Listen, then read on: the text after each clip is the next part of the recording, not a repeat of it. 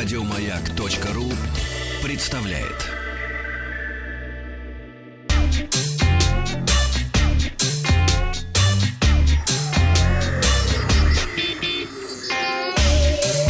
Страна транзистория. Добрый день, новости высоких технологий. Вчера я спросил, ставите ли вы на свои гаджеты приложения из неизвестных источников.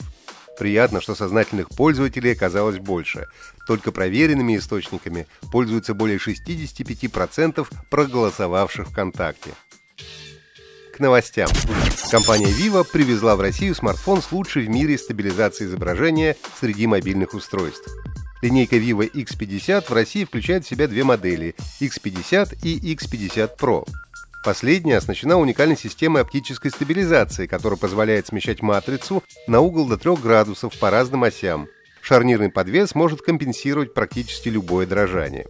Vivo X50 Pro в качестве основного использует датчик изображения с разрешением 48 мегапикселей. С помощью смартфона можно даже снимать звездное небо. У аппарата также есть модули со сверхширокоугольной и портретной камерой. Vivo X50 имеет чуть менее мощный процессор, также, в отличие от Pro-версии, он использует стандартную оптическую стабилизацию и не имеет выделенного аудиочипа. В России младшая модель будет предложена в черном и синем цветах, а старшая – в серебристом цвете. Стоимость Vivo X50 составляет 45 тысяч рублей, а Vivo X50 Pro – 65 тысяч рублей. Первый смартфон поступит в продажу 24, а второй – 31 июля. Исследователи Национального университета Сингапура разработали искусственную кожу, которая работает на базе нейроморфного процессора от Intel – Loihi. Ее сенсоры могут определять текстуру, форму и степень жесткости предмета в 10 раз быстрее человеческого глаза. В перспективе способность чувствовать и точнее воспринимать окружение позволит использовать искусственную кожу на роботах для ухода за больными, а улучшенное осязание автоматизировать хирургические задачи. Исследователи научили роботизированную руку, обтянутую искусственной кожей, распознавать шрифт Брайля с точностью более чем 92%. Чип, на базе которого это работало, требовал в 20 раз меньше энергии, чем стандартный процессор.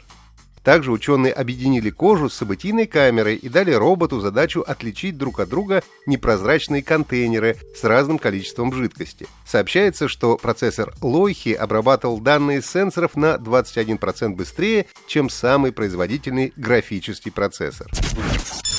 Пользователи Windows 10 после выхода очередного обновления пожаловались на пропажу блокнота и Paint. Объясняется это просто. Приложения перестали входить в набор стандартных – но при желании их можно загрузить отдельно. Надо отметить, что у большинства пользователей после обновления приложения все-таки остались в системе, так что, возможно, Microsoft пока не определилась с тем, убирать их или оставлять в стандартном наборе. Если же у вас приложения все-таки пропали, то их можно вернуть. Для этого нужно зайти в параметры, приложения, дополнительные компоненты, добавить компонент и выбрать Notepad, блокнот или Paint. Опрос ВКонтакте. Вы пользуетесь приложениями блокнот или Paint? Отвечайте «да» или «нет». Поклонникам Microsoft Flight Simulator, которые захотят приобрести игру на физическом носителе, надо готовиться к возвращению в 2000-е, а может быть даже и 90-е годы. Дело в том, что игра будет поставляться на 10 дисках, причем это не Blu-ray, а старые, добрые, двухслойные DVD. Почему Microsoft решила выпустить игру в таком виде, не очень понятно. Возможно, чтобы сыграть на ностальгических чувствах старых геймеров. По современным меркам игра весит не так уж и много, всего 90 гигабайт. При том, что по сути это лишь клиент. Большая часть огромного виртуального мира, по некоторым данным занимающего тысячи терабайт, будет стримиться напрямую из облака. А потому сыграть в Microsoft Flight Simulator без постоянного интернет-соединения не получится.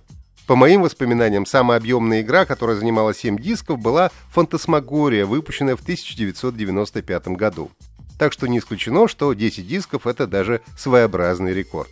Microsoft Flight Simulator поступит в продажу 18 августа. Стандартное розничное издание обойдется в Европе в 70 евро, а вот за премиальное просят целых 130. Вчера я спросил, как называется игра компании Valve, попавшая в тройку лидеров агрегатора Metacritic по итогам первого полугодия 2020 года. Первым правильно назвал VR-проект Half-Life Elix Николай Сергеевич из Ростовской области. Поздравляю! Задание на сегодня. Вот это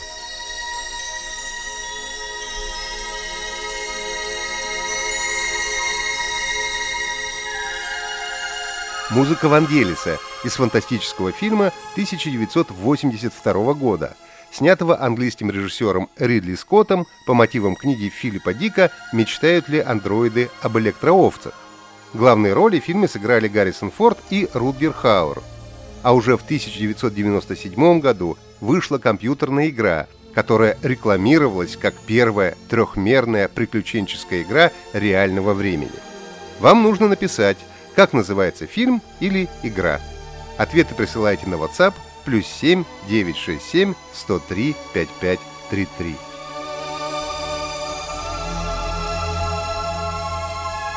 Подписывайтесь на подкаст Транзистории на сайте Маяка и оставляйте свои комментарии в Apple подкастах.